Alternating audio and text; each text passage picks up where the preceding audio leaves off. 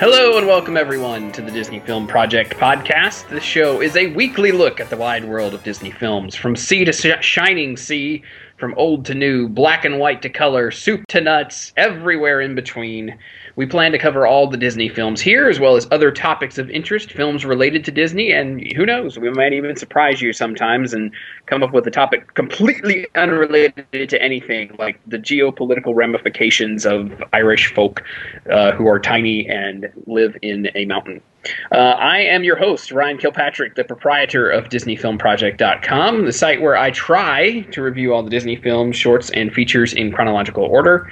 I'm a little behind on that. Bear with me. Uh, with me, as always, the finest film buffs ever. That's right, ever, ever known. Anyone. Uh, I, I I know Robert Osborne from TCM personally. He told me he defers to these two. Mr. Todd Perlmutter, blogger at touringplans.com, chief technical officer at disneydrivenlife.com, um, probably master of ceremonies for another hundred dot coms we don't even know about. How are you, sir? I'm doing great. I have a question for you, Ryan. Yes, sir. Are you a pretty Irish boy? I am. Uh, that's what my wife tells me. and she wouldn't lie, right? Yeah, maybe. Just a little. I don't like you. Um, Yana Alessio, the magnificent blog mistress from the Adventures of Bree at adventuresofbree.blogspot.com. Hello, Bree. Hey, Ryan, how are you? I, I am well. Uh, did you enjoy the film? I know you just finished it like what ten minutes ago or something. About ten minutes ago, yeah. It was so so it was kind of like rushing. I was actually watching it while eating dinner, but um, yeah, I, I felt like eating corned beef and cabbage after watching this. Me too. This it, this this movie did make me uh, hungry and thirsty, but we'll get to that. There we go. Uh, Miss Cheryl Perlmutter is not with us, uh, so I'm sure she's cursing our name as she listens back to this and hears our incoherent ramblings as tries to to edit it into some reasonable facsimile of coherence. So apologies, Cheryl, and uh, we you are greatly missed this evening. we miss you, Cheryl. I'll see her soon. I would hope so, but I miss her though too. I, I don't intend to pry. But I would hope you'd see her soon. Um, tonight we are discussing the fine, fine Irish film "Top of the Morning" to y'all, Darby O'Gill and the Little People. How was that? Is that a good Irish? That was a nice Irish brogue. We I like liked it. that. Yeah, it's better than Sean Connery's. so That's just not nice. no, it's not, but it's true. I wonder if Sean Connery made the list of uh, worst accents along with Dick Van Dyke for his for his Irish. I doubt it though. No, no, no. Uh, so we are talking about Darby O'Gill and the Little People. It's a uh, film from 1959 by Walt Disney Productions.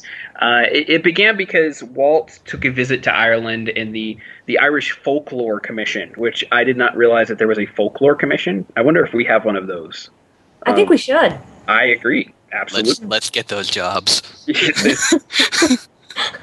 Changing the name of the film to the uh, show to the uh, Disney Folklore Commission from now forward. Uh, no, but uh, Disney visited Ireland in 1947, and uh, they asked him to to work to make some shorts or films or something uh, based on Irish folklore. And um, sadly for them, uh, Walt decided not to do that. Instead, he adapted a collection of stories by, and I'm going to butcher this name, but Her- Hermione Templeton Kavanagh, who wrote a collection of stories called Darby O'Gill and the Good People. Um, so a lot of the things that were in that collection of stories led to this film, which was uh, a wonderful, wonderful film. I, I- I love the little blurb in the beginning of the book too. I just wanted to read it. It's Oh, uh, it's it's it's just these adventures were first related to me by Mr. Jerry Murtaugh, a reliable car driver who goes between Kilconny and Bellenderg. I'm sorry if I butchered those. He is a first cousin of Darby O'Gill's own mother. Impressive. I like that. Well, it's interesting because so I mean we'll start talking about the film, but that's that's interesting. I didn't know that, but you know if you look at the beginning of the movie, you know there's the credits over the scenes of the town, and there's a credit to the King of the Leprechauns from Walt Disney for allowing him to film them and make this movie. So it's kind of carried that tradition Hey, forward a little bit. Yes, that's also good. That goes. Uh, my thanks to King Brian of Knocknasheega and his leprechauns, whose gracious cooperation made this picture possible, which is very typical Walt Disney. You know, Oh, he was always looking for a way to to market the films and, and find some neat little, you know, magical aspect to pick out, and, and they definitely did it with this one.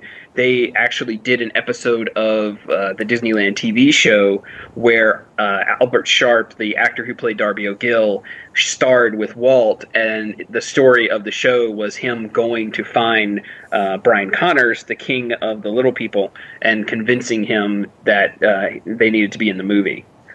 Oh, nice. I like that. I, I, I tried to track it down and see if I could I could watch it, but I, I didn't I didn't find a copy. But anyone out there in Radioland, if you have a copy of that episode of the Disneyland TV show, I would love to see it because I love this movie. Yes, just tweet it to at Diz Film Project, and we'll Yes. get it, and we'll love you Yes. for it. Yes, Sure, exactly. Yes.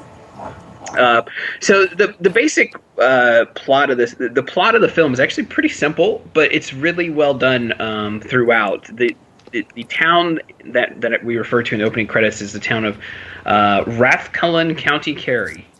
Uh, in in Ireland, and Darby O'Gill, who's the lead character, of course, played by Albert Sharpe, who was magnificent in the film, uh, is the caretaker of the of a large estate where he uh, lives in the gatehouse with his daughter Katie, and he spends his time, um, you know, taking care of the manor, or that's the way he's supposed to spend his time. Let's put it. Uh, he actually spends most of his time doing one of two things. He's either in the pub or public house, uh, telling tales of how he has interacted with the leprechauns in the past, or he's spending his time trying to find the leprechaun and trap the king of the leprechauns, Brian Connors. Uh, so, of course, the, his lordship, uh, I believe his name is Lord Fitzpatrick. Did I get that correct? Yes, you got it, Lord Fitzpatrick. Yes. Um, so that's you know not a common Irish name at all. Fitzpatrick, of course. More Italian sounding. Actually. Yeah, actually, yeah, yeah. Uh, if you uh, if you do not like Irish culture, which I don't know why you would, or if you don't, you know, you don't get Irishism, There's something wrong with you if you don't. That's all I'm saying. that, uh, but you're not going to like this movie. Um, and I guess also we should also warn people that like you know this one's not an easy one to find and watch. So if you're listening to the show and you ha- and you really want to go watch the movie, we're about to get to the part where we're going to spoil things. So I will recommend and and Bree, you did this earlier today. Go Uh-huh. to DisneyMoviesOnline.com and you can rent the movie for four dollars and watch it there, and it works really well. Oh, What she he got said. ripped. She got ripped off though. Amazon.com, two dollars. Amazon.com would not work for me. That's right. Oh, really? Oh, Yeah. did not know this. Yeah, it did. It didn't work for her, so we had a we had a last minute emergency uh, deal trying to get. But have you We been to Disney movies online, Todd? I, I do. In fact, what I what I love about Disney Movies Online site is that um, when you you register your movies, and if they have if they're one of the one movies that comes with a digital copy, you end up with the online copy for free and can like watch it in any web browser if you already have it. So it's it's awesome. And then once you buy them, they're there. They're in your online library forever, Yeah. as far as I can tell. Well, and there's there's there's all kinds of movies there that you cannot get on DVD. So there's things like, and I know we're off topic, but I, have to give Disney props on this one. But there's movies like The Sword and the Rose, which is um, one of the early British films that was filmed uh, when all of Walt's money was tied up overseas, which is one I, I want to eventually get to. Um, there's there's all kinds of films on that site that are not out on DVD that you can't go find anywhere. Uh, that you could, you know, you know, for four dollars you can watch these films that you're not going to be able to get anywhere else. Um, that you know, I haven't seen them all, but I'm assuming that, you know they're Disney quality films. So I, I'm actually really excited to go see some of those movies. Yeah, definitely. I think Disney is just really on top of the whole movement towards digital stuff. I mean, but it's not surprising because they're in bed with Apple and everything like that. So Absolutely. Yeah, that's I, that was interesting. Again, we're off topic here, but it was interesting that I could not find this movie in iTunes because I know it was there. It was there at one point, but I, I ah. didn't see Darby O'Gill there. May, They- maybe the sales were little. Sorry. wow, Todd. We set him up Now- that one, didn't we, Bree? Yeah. Um, to get back into the movie, Ryan, I must ask: Do we have to call you now Lord Kilpatrick? I mean, you know, I- I'll leave it to you. You do what you want to do, but you know, hey, it wouldn't hurt. Okay. Mm-hmm. All right. Just checking. Okay. Just checking. So, okay, so back into the film. All right, I'm going to give you folks, if you have not seen the movie, you need to go see it because it's really good. Uh, but I'm now, we're now going to start spoiling the movie. So nothing I've said to this point will spoil it. From this point forward, it's possible you may get spoiled on the movie. And now we'll start. Um, so, what happens with Darby is he's past his prime as a laborer. He can't he can't do the things he used to do. He does, he's not really keeping up the manor in the same way that that he used to. And so the Lord Fitzpatrick shows up and I would say fires him, but he I mean he fires him and offers to let him live on the live on the property for half rent for the rest of his life. Uh, so not exactly a firing per se. Like a, a little retirement package. Right, Right. exactly. Um, and and when he does this, he does it with Michael McBride, who is played by the wonderful Sean Connery in one of his Woo! roles. There's nothing like a Scottishman playing an Irishman. Just saying. That's right. Uh, yeah, and rumor has it this is the film that brought Connery to the attention of one Albert R. Broccoli. Um, who who would then be the producer of, of a famous series of films? I don't know if you've ever heard of him, James Bond. Oh, oh, yeah, yeah. Yeah. So he, he went on to play uh, I- I- what is it 007 I believe is the character's name. Gi- Give or take a zero. Yeah. Yeah. Um, okay. Uh, obviously being sarcastic there, but yes, Sean Connery, of course, is most famously known for his portrayal of James Bond. But uh, this was before that, and uh, hopefully, I believe this brought him to the attention of the Broccolis to become James Bond. But uh, he plays the character Michael McBride that Lord Fitzpatrick brings in to to run the place. But Darby is a very prideful man, and he does not want his daughter Katie, played by the lovely and talented Miss Janet Munro, um, to to know that he's been sacked in the in the parlance. Uh, so he decides to bring in Michael as quote unquote a helper and uh, portrays it to Katie that way. And uh, Michael Michael doesn't like that plan uh, from the get go. I, I have to hand it to uh, to to Michael. He he's he's not real into that plan. And of course, he turns out to be right later on that that was a bad plan. Uh, That's one way to put it. yeah. Well, to be fair, Darby has a lot of bad plans. Yeah, not he. You know, for someone who's so smart, he's kind of sort of dumb. Yeah, That's a good way to put it. And that's why we love him. Yes. Indeed. He is a very lovable character. I mean, Albert Sharpe portrays him with I mean, he's got that little bit of of old man mischief to him, you know what I mean? Like that Absolutely. twinkle in his eye that's oh, it's, it, I mean, he he does a fantastic job. You, you could really picture just sitting there and listening to him tell these absurd stories and just loving it while drinking. You know, you could Oh, just absolutely. picture it. Yes. Oh, and I have to say, I mean, the, the, the part comes where he's he, he's telling he's in the public house or the pub telling the story of um, how the first time that he captured King Brian, the leprechaun, and uh, he's telling the story of how he he had three wishes and he uh, made a fourth wish inadvertently. The leprechaun tricked him into that. And Yes. only get three wishes, so the fourth wish negates everything else that he wished for. Uh, and so he's telling that story in the pub, and I, I was just sitting there watching that part of the film, like I, I just need a Guinness to sit here and listen to this. This Oh yeah, it's it's a very cool scene. I mean, ov- overall, it's a very good way to introduce the concept of what's going to go on for the rest of the movie. Basically, Right. Yeah, it's it's it's a fantastic. And the great thing is is that you could have put just him telling the story uh, and that would have been fine. It would have been a good scene, but the the stuff that happens in that story comes back later, which is a really fantastic way of tying the plot together. Um, I would have to say, like, this is probably the tightest script of of the live action films that I've seen in a while. So I mean, like, it's much more like every piece is much more essential to the story than like say the Love Bug or Mary Poppins or or some of the other live action films. It's very very compact. Yeah, they don't not- bring in a whole bunch of outside facts. They just keep to the main few select. it also, even though it's an absurd concept, it, it, it is that there's this underlying real life story going on, despite the absurdity of the leprechauns. And I don't mean that in a bad way. I mean it's it's absurd good. It's just you know they're leprechauns. Well, it's it's something that we talked about in the Sorcerer's Apprentice, right? We talked about how you know it's fine to have magic in a realistic world, but you have to have rules and structure to it, and you Right. don't, and you don't break those rules, and that's they do that fantastically in this film. A- absolutely, there's there's a lot of really cool things going on here. But you know what? I started when I did research on on it, which we'll get to as we go. I I discovered that whoever did the background for this movie, the the mystical side of it, really must have been reading the same web page as I had 50 years ago. Wow, time traveling script writers. I, I know. No, it, it's it's it's ama- no. I mean, but you, you know you know what I'm saying is it, is it's funny because like there were wor- every time there was like a word that was used, I would go and look it up and find it and dig it up, and it's they're all it's like dead on accurate in this movie. It's it's really well done in that respect.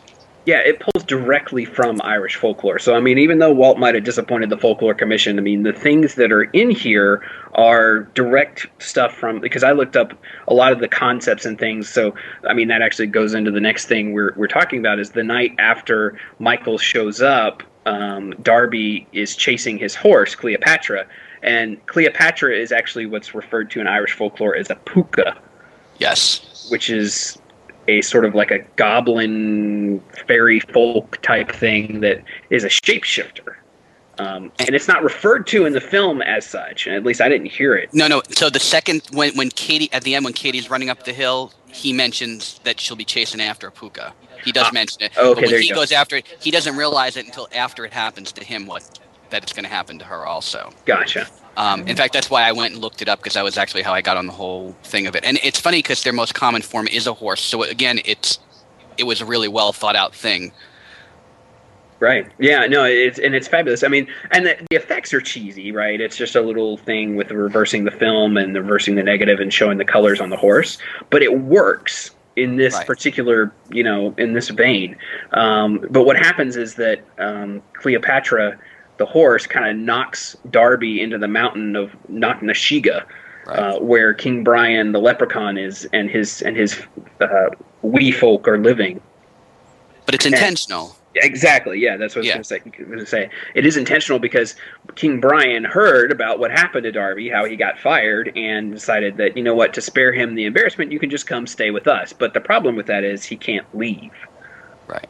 Well, it's important to know that King Brian is not king of just the leprechauns. He's the king of all fae, all fairies. Right. Okay. Thank So that includes the puka and later on the banshee and everything. He is in charge of them. Okay. So that's that's a very important because it plays into the end. So Indeed. Uh, Wait, he's. Oh, never mind. I'll ask later. Okay. no, go ahead, ask Bree. now. Ask now.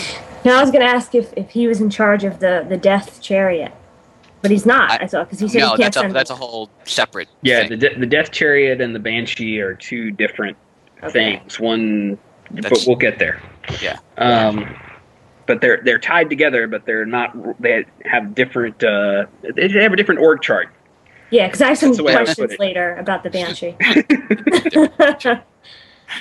Org chart. Somebody needs to draw that draw that org chart. The Banshee reports into the VP of uh, wailing. I who bet Todd reports could into King that. Brian. Yeah. No. Todd, Todd's Todd not- could up the org chart. Todd sketched it on the wall, just like he did with Sorcerer's Apprentice, trying to figure out the story. That's right.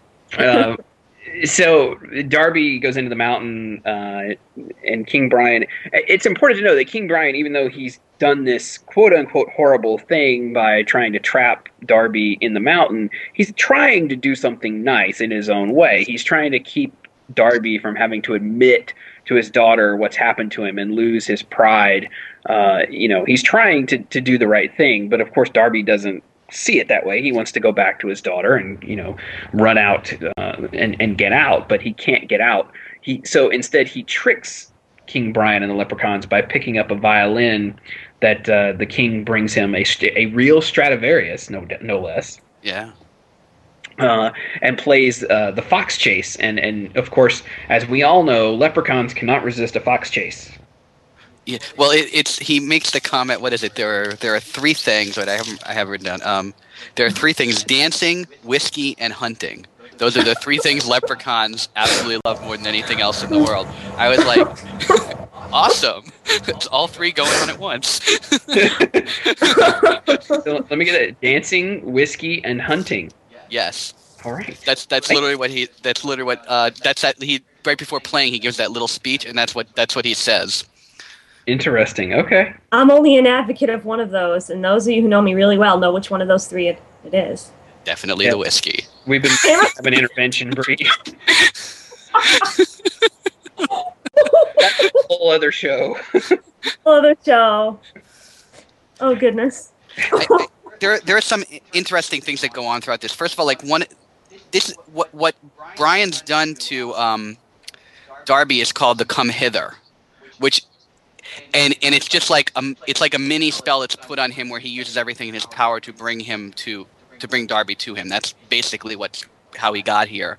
Um, interesting things are you learn you learn along the way between all this that Brian is five thousand years old and he's got a trick. He's learned a trick against humans for every year he's been alive. So that means he's got 5,000 ways to fool you. And he does a good job of that to Darby. Yes, he does. Uh, He sure course, does. tricking Darby couldn't have been that hard. I don't know. Now you say that, but Darby Darby does a good job of tricking the king. That's actually what happens. after- True. You know, Darby, um, when the king the king comes to get him after Darby has escaped because of the the leprechauns get on their horses and and run out of the mountain for this fox chase, and Darby gets out of the mountain as well. And the king comes and you know angrily to fetch him and bring him back. But Darby, Darby's a, a, sh- a sharp one. He pulls out the whiskey. Um, which I know that's what you would have done, Bree. Absolutely. He I, I keep extra. I keep extra attached to my belt buckle. right in a jug like that size. It, yeah, Yeah. No. Exactly. yeah, absolutely. Um, It's it's the norm walking around town here. Just Sure. Understandable. It's kind of like the Saint Bernards in the old cartoons that had the little thing around their around their necks. Exactly. Yeah. Yeah, absolutely. I get it. And I am an Aquarius, so apparently that ma- that makes me whiskey carrier. I don't know. There you go. See, it it all comes together. It does. But uh, Darby pulls out this this jug of whiskey and starts giving Brian uh, the whiskey, and they start drinking and singing uh, an Irish drinking song. Which, if, you, if you've ever known any true Irishmen, if you get started drinking and singing Irish drinking songs, it goes on for quite some time.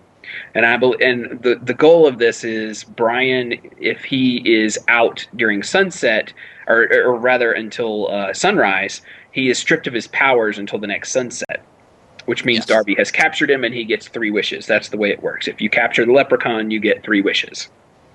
Uh, so of course that that's what happens, and I believe they're on verse eighty three when they get to sunrise. Is it? I'm I'm not sure.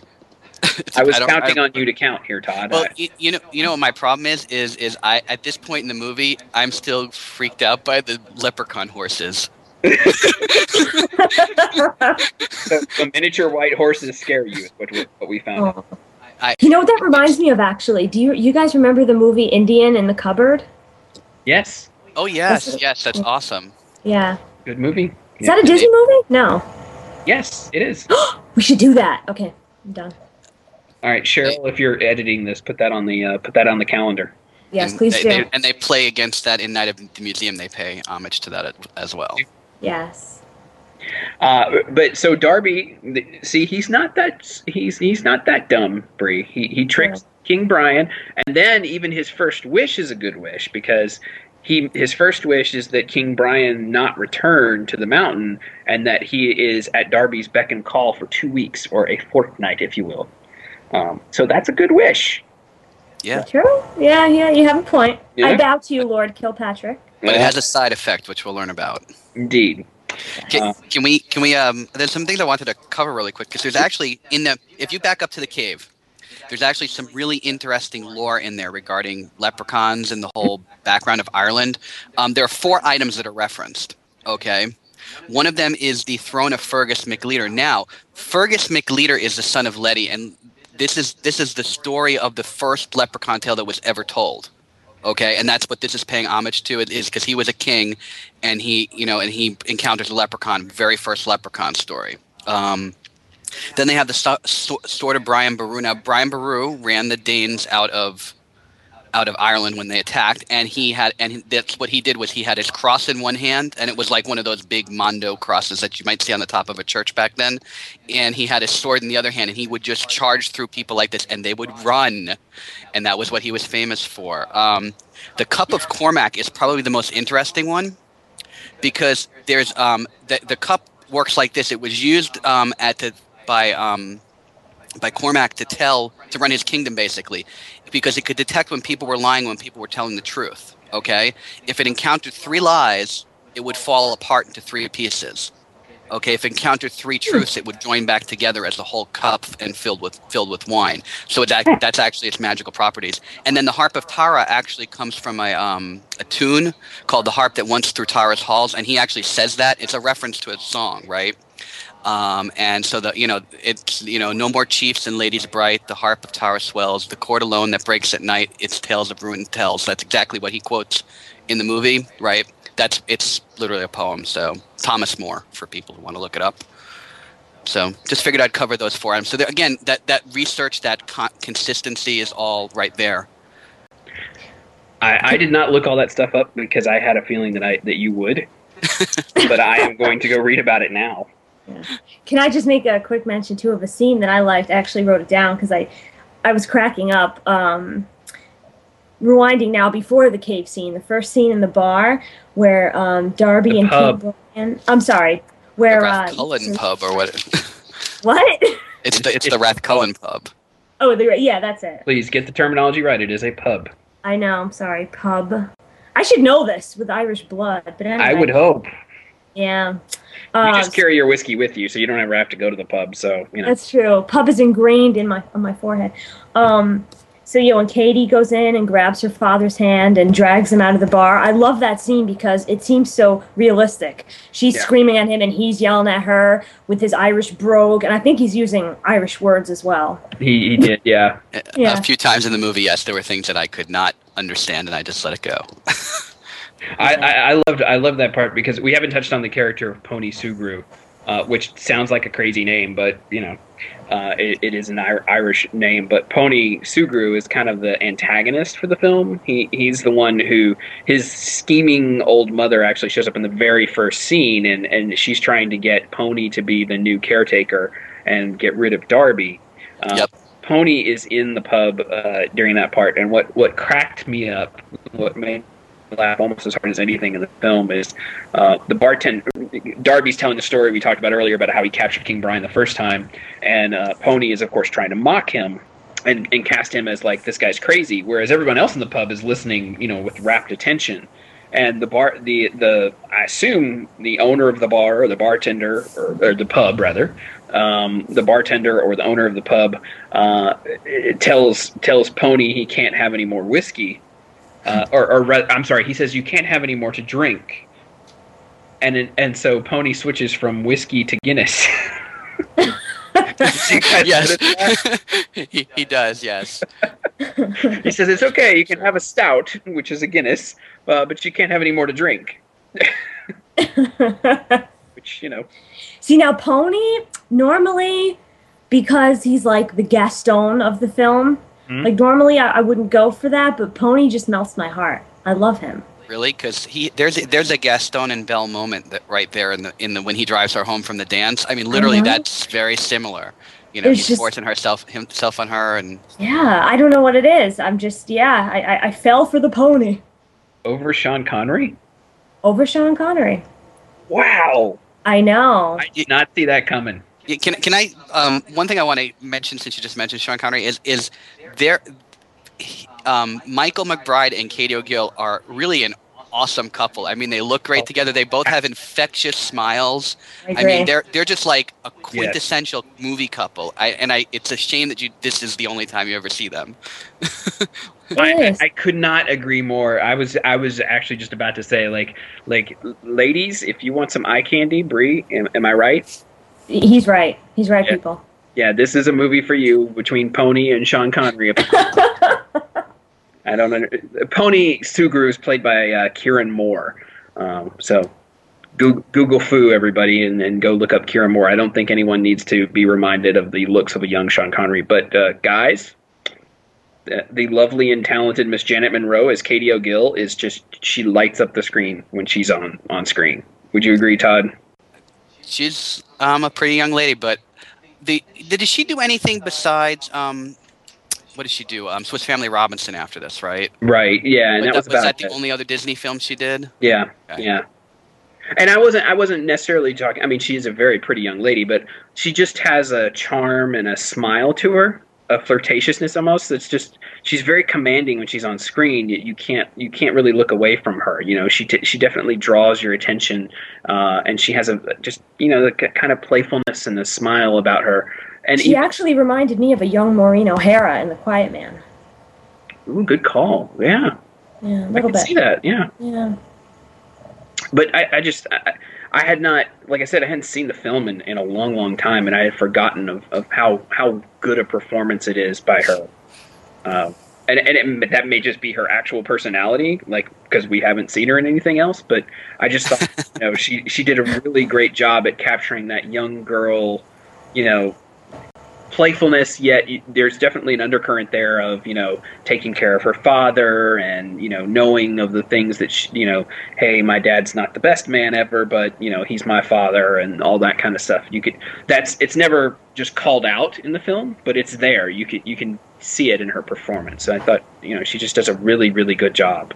The um, film was definitely well cast and you can tell that walt had a huge part to do with that. Absolutely. Absolutely. The- you can go. Sorry. Oh, the the widow the widow Sugrue. Now she's Estelle Winwood. Now Estelle Winwood is just like a very, you know, well acted actress, basically. Yeah. Um, I mean, she's been in tons of stuff. I mean, I always like to mention the TV things because you know that's how you remember these people best when you're younger.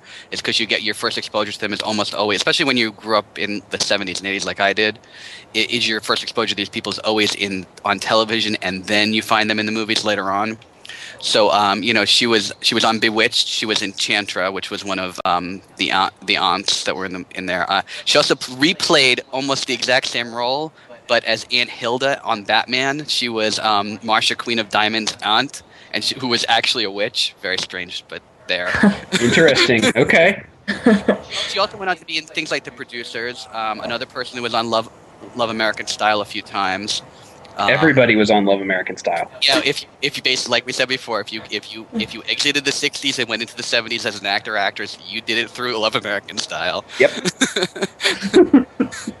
and and then you know she was just in little things here and there, you know, through 1980, and she passed on not long after that. So she she's evil in this movie she is she's scheming. She's scheming evil though. You know, she's not like terrible evil. no she's She's got a terrible mother- evil yeah she's got a mother gothel thing going on yeah Oh, really? no she's terrible evil I mean, I know I know Darby played her out as complete and utter other evil, but I wasn't convinced. Um, beyond you know beyond that, I mean, she didn't seem to be doing anything all that bad other than trying to get Pony the job. Yeah, but she would. It, yeah, but I mean, you know, Pony Pony is is, is evil, and then Yeah. she's What kind would you say about my pony? Evil. Watch it. She's gonna be uh, upset with me about the pony. I, I, I suppose you're right because she's she later on is the one who probably makes sure that the that the uh, letter was in such plain sight for Katie to see. right. So that's really the truly evil thing that she does in the in the entire movie. I think though. Right. thank you for mentioning the letter can you guys clarify for me because i was a little bit confused at that point did someone forge someone's hand, handwriting or what? No. So what happened? Let me cover the next part of this film quickly, Yeah, but uh, there's not, there's really not much before the before what we're talking about with the letter. But uh, King Brian is is in the, a sack that that Darby carries around, and he uh, tricks him into wasting his second wish because Michael is sitting next to him, uh, and Darby is sitting on a bench, and Michael looks into the sack, and King Brian appears as a rabbit instead of as the tiny little leprechaun. And Darby says, "I wish you could see him," and that wastes his second wish, which, of course, uh, you know, the king had tricked him there, and is trying to get him to use his third and last wish so that the king can go back into the mountain. Uh, but but Darby at least decides at that point he's not going to use his third wish until Katie's happy. Uh, so the the king decides to visit Michael and Katie in in their sleep and convince them to fall in love with each other. Um, which I don't think he had to push too hard on that. No, they were already flirting before that because that's the whole pretty Irish girl scene that happens outside, which is for the for the ladies that would be your the scene that you, that you would want to see. Yes, yeah i'm gonna agree with that which Which so what happens is that Katie walks up to Michael, and Michael's cutting the cutting the weeds with a scythe, and uh, he he is singing a an Irish song called "Pretty Irish Girl," uh, and it's not actually Sean Connery singing, and it's not actually Janet Munro singing at the end of the film when they re- do it again. Shh! Don't tell anybody. It's like a whole Zac Efron High School Musical thing. Somebody else was doing the singing. Oh my God! Did I ruin, did I ruin that movie too? You did. Um, Only in the first movie. Only in the first movie. That's right. And I actually met the guy who sang for uh, for Zac Efron in the High School Musical movies. He did a concert for me oh, Oh. at my Oh. old job. Very nice, very nice young man. Drew Nice. Seeley's his name. Good guy. But anyway, that is not related at all to Darby O'Gill and the Little People. But I just thought everybody would like to know that. yeah. I'm glad I know it. Good, I'm a better person now. aren't you though? I'm Thank writing you. it down. There we go. if Don had said I'm writing it down, I know. I would have been. I would have been like, okay, Owen. yeah.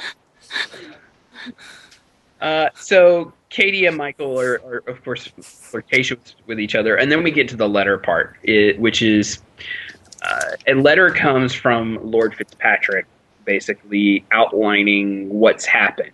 So I'm not really sure why the letter came. I couldn't. I didn't get that. If it's just like giving him a certain time frame, or I think it's to Michael, correct? It, it's to Michael, and I was under the impression that um, in the beginning, Lord Fitzpatrick said he was going to be coming back in a few weeks, and so it was just a precursor to his coming back. That was why uh, Paul, uh, Pony was trying to uh, frame him. Right. So what happens is this letter comes to the post office, and uh, Pony's mother intercepts the letter before it heads out to uh, the gatehouse to where Dar- where Michael is staying with Darby and Katie, and sh- she goes and places it in a place where Katie will will find it. Uh, uh, now, you know, sh- sharing the fact that. Uh, Michael is there to take Darby's place. He is not there to help him. And of course, at that point, Katie uh, pulls does what every woman would do in this situation and starts packing up and running away from Sean Connery.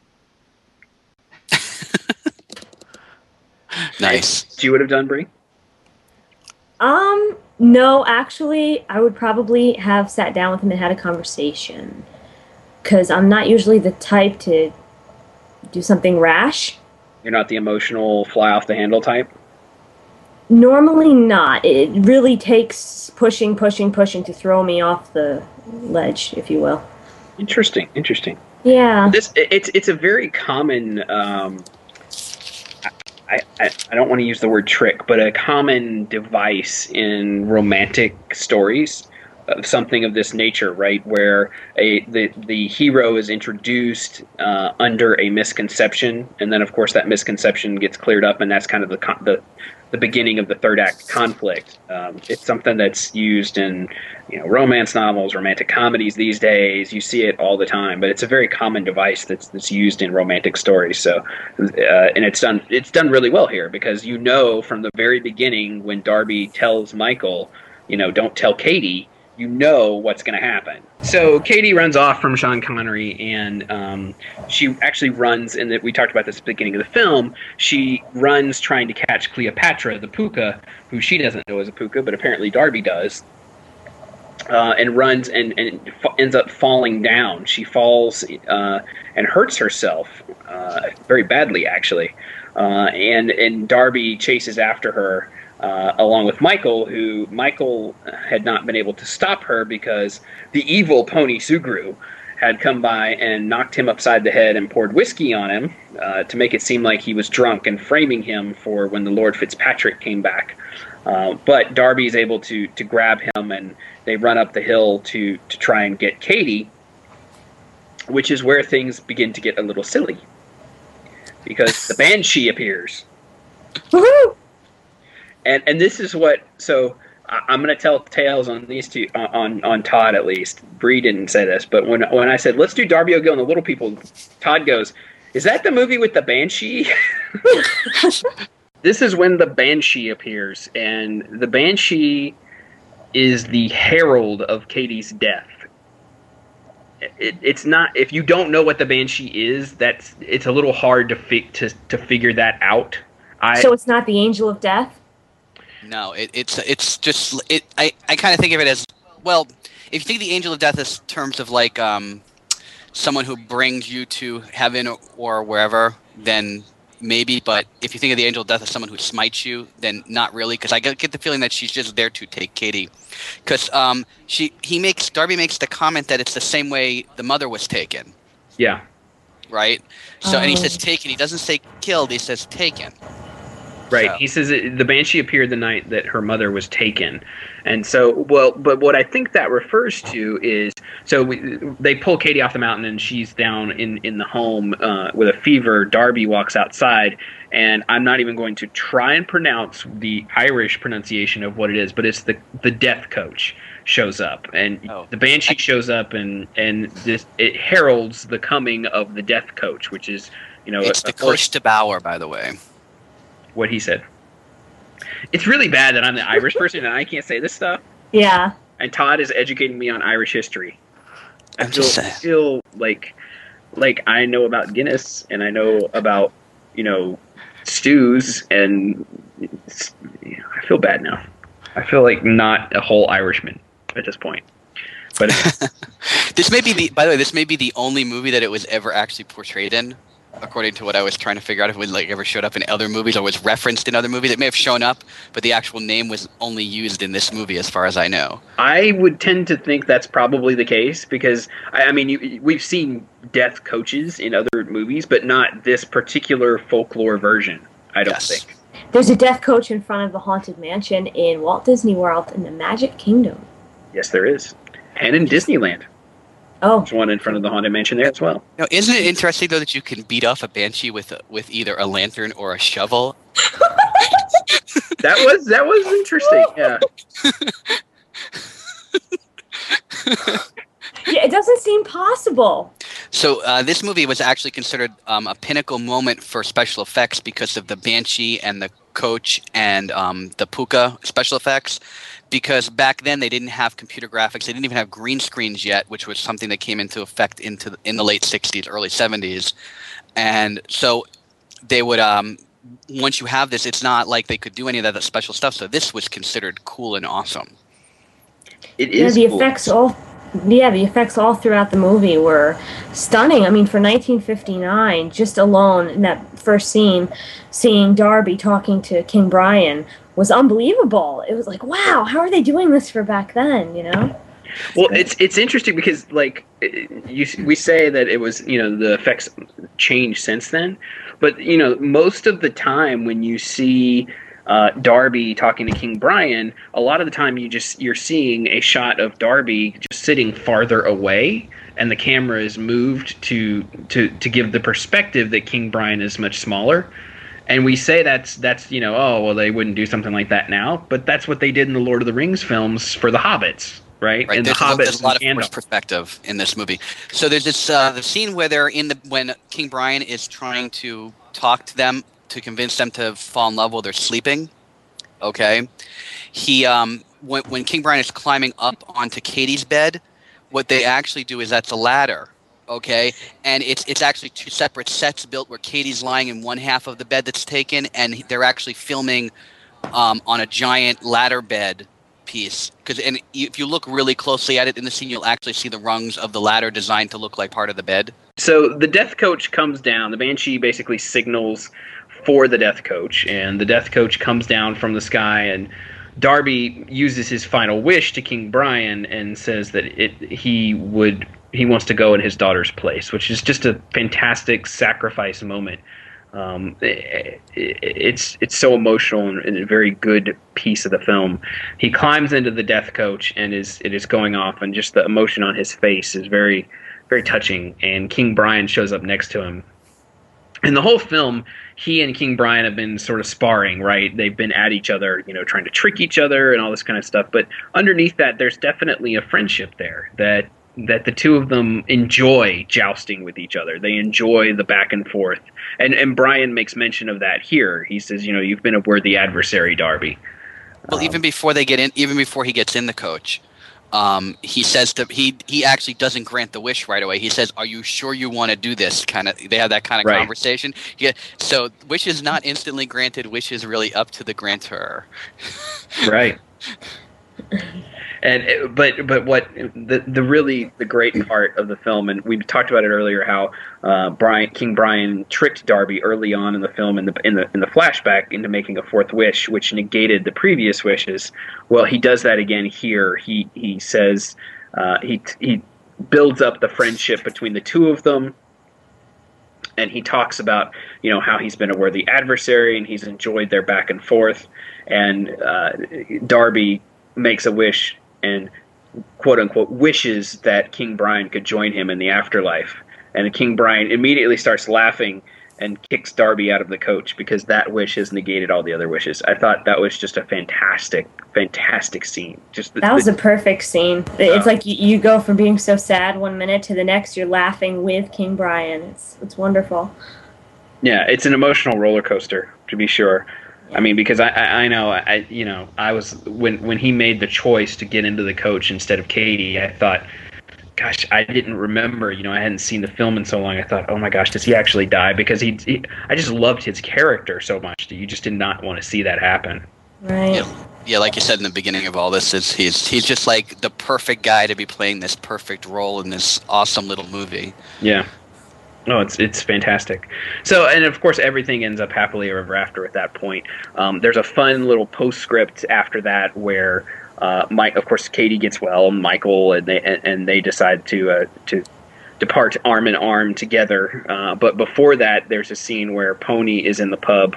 Uh, and Michael comes in to get revenge. And earlier in the film, Katie had stepped in between Pony and Michael, saying that Pony would crush him. Uh, so, of course, Michael, being Sean Connery and being a good Irish lad, who's actually Scottish, um, he steps in and uh, decides to challenge Pony to a quick fight. And uh, although Pony gets the best of him for a minute, he ends up knocking Pony cold in, in the pub and, and walking out with Katie to sing Pretty Irish Girl one more time. But it's not actually them singing. You know, well, actually, she, she sings "Pretty Irish Boy." He sings "Pretty Irish Girl." Correct. But And- that and- that's Darby O'Gill. Well, and the movie wait, the movie ends with a wink, like other Disney movies. They always kind of, you know, he gives a little Darby gives a little wink at the end, and that's kind of sort of when they roll the credits. Right. I, I, I- loved it. I mean, I, I just I don't, I don't know what else to say about the film, but it, it um, I mean, there's some interesting things in here that we've talked about throughout. But um, one of the, we talked about the Irish brogues in the film, and, and it's very thick Irish accents in some cases, but it's still understandable. You know, Darby. I, I had one one moment in the film that you talked about, Bree, where he's being dragged out of the pub, where I had a little trouble understanding him, but I think that was kind of the point.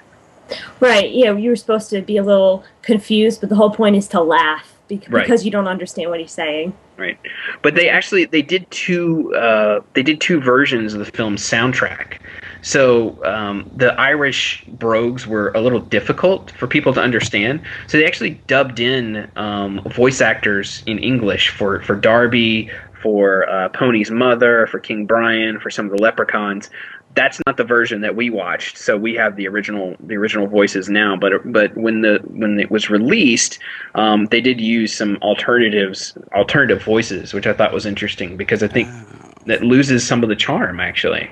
I think Yeah. the, the the irish accents make make a big difference. I was diagnosing this in my head, and I'm pretty sure that Sean Connery represents Han Solo, Janet Munro represents Princess Leia, of course. And Albert Sharpe represents Yoda. interesting Interesting indeed. okay And The- and Does that make the uh, priest Obi Wan Kenobi? I think so. And Jimmy O'Dea, I'm pretty sure, would be um, Chewbacca. I don't know. interesting okay okay Yeah.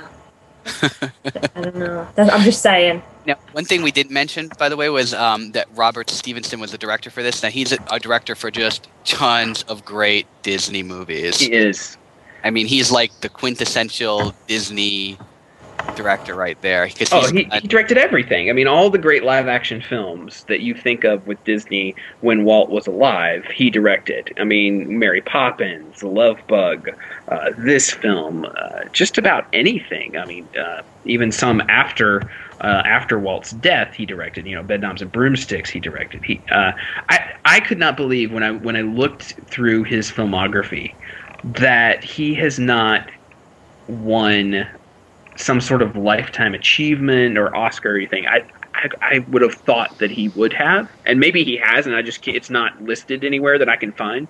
But you look at this list of films, and you're talking about Old Yeller, um, this film, uh, the the Flubber films, Mary Poppins, um, the Love Bug I mentioned, um, Shaggy DA, Bedknobs and Broomsticks. He directed the the 1944 version of Jane Eyre. You know, so it wasn't just the Disney films. I mean, he directed King Solomon's Mines, the 1937 film. I mean, these are these are big movies. Well, And- not just that, but but they were also um, primarily they were they were uh, tw- I think they comprised about 25, 26 total episodes of the Wonderful World of Color in the 70s, Yeah, right? So the, and this which which the Wonderful World of Color, Color would play like part of the movie and do a documentary around the part of the movie that they were playing, and then you'd like watch the other half of it the next week, unless it was a short movie, then it would just be one week. So but it, it just astounds me. I mean, the man eh, directed so many amazing movies, and uh, I, as far as I can tell, never, you know, never was awarded uh, anything except a nomination for best director for Mary Poppins. He didn't win, but he was nominated. He won some CN 40 awards in 1973 for Bedknobs and Broomsticks. Interesting. Okay. It was some Spanish film, some Hmm. Spanish award. But you know what I mean? Like, I, I feel like the man should have some sort of a lifetime achievement award. You know? But by, by the way, also directed some episodes of the Zorro series, Brian. I just figured because you're here and it's Zorro, I would have to mention. He directed. He directed the three, the first three episodes of the Zorro series, which were then combined into the film Sign of Zorro, That. Oh, see. which we'll get No, to. what's the name? What's the name of the actor who played Zorro? Guy Williams. My dad was watching an episode of Bonanza today, and Guy Williams appeared. And my dad called me in the room quick and said, "Look, look! It's it's Guy Williams! It's Zorro!" And I immediately thought of you, Ryan. Thank and you. I started singing a fox so cunning and free. we we uh, in this household we have family Zorro night on Sunday nights. We watch Zorro Okay, um, Every, every Sunday. every Sunday. it brings awesome. the family together. It it does. I'm telling you, people, if you if you can find the complete Zorro series, highly recommend it. I have not I have yet to find a bad episode, and it holds up too, very well. Uh, but we are not talking about Zorro. We are talking about Darby O'Gill and the Little People. Uh, but per our usual, we have digressed. So How many Uh, movies there- have you spoiled tonight? just High School Musical. Yep. That's all. and not that really too much. you know. No, just the fact that you know Zac Efron doesn't sing in the movie. But you know, Oh. if you don't know that by now, then your teenage dreams Actually, he to does crushed. in the last movie, I believe. In the, In the second, second and the third. In the Yeah. second and third movie, he does, but the first one, he does not. Um, but as I said, if you don't know that by now, your teenage dreams deserve to be crushed. All right, so uh, Darby O'Gill is counted among the, the best of the of the of the Disney films by by those who, who count such things. And Leonard Maltin had high praise for it. Says it's one of one of the best films. He, he actually calls it one of the best fantasies ever put on film, uh, which is a which is high praise indeed. Um, so what what did we think of, of Darby O'Gill and the Little People? Bree, I am going to give it a solid four. I thought it was excellent. Um, it was the first time I've ever seen it, so you know I wasn't exactly sure what to expect, and I'm actually really looking forward to watching it again. While my 48-hour rental is, is still in progress via Disney Movies Online, but um, yeah, no, it was great. I really enjoyed it. The acting was wonderful.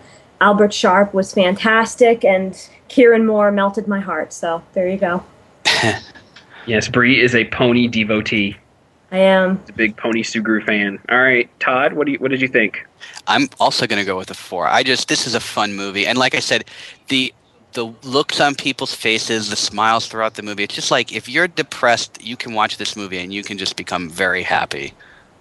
I, I agree. I actually am going to give this a four and a half, just like I did the Love Bug. I mean, it's the, there's there's just that little bit of what you would want, uh, a little bit more than I can't define that you would want to make this a five star movie. But behind, uh, I had not seen this in forever, like I said. But behind Mary Poppins and Love Bug, this is this is a fantastic film. I didn't know what to expect because I hadn't seen it, but oh man, I loved it. I loved it, loved it, loved it. I, I couldn't get enough of it. I I am trying now to track it down on DVD, and I have already sent a note to Disney that they need to release this film on Blu-ray uh, because Nice. I really loved it. Really, really, really loved it. So that is our look at Darby O'Gill and the Little People. We hope you all enjoyed that. So if you if you enjoy the show, please listen often. Uh, download it like six or seven times from five or six different sources. We have direct download. You can find all the all the places you can get it at um, DisneyFilmProject.com. Leave us a review on iTunes. That helps people find the show. If they start searching for Disney film and there's we have lots of reviews, then people find the show that way. Um, you can keep up with us on Twitter. We mentioned um, if you find the the Disneyland episode, I uh, capturing the leprechauns or something like that. I can't, can't remember what the name of the of the episode was, but if you find that episode, I captured the king of the leprechauns. That's the name of the Disneyland TV episode. So tweet us at Dis Film Project uh, at Dis Film Project rather. Uh, that is us on Twitter. And uh, you can keep up with us, Todd and myself, uh, at touringplans.com. We, we blog at disneydrivenlife.com. He, he provides the chief technical wizardry, which allows me to blog. Uh, you can keep up with Bree at adventuresofbree.blogspot.com. And until next week, uh, may the road rise to meet you, my friends. And I will say "Céad míle fáilte," which I believe means 100,000 welcomes. I'm just gonna say see you later. Bye, folks. Bye. Bye.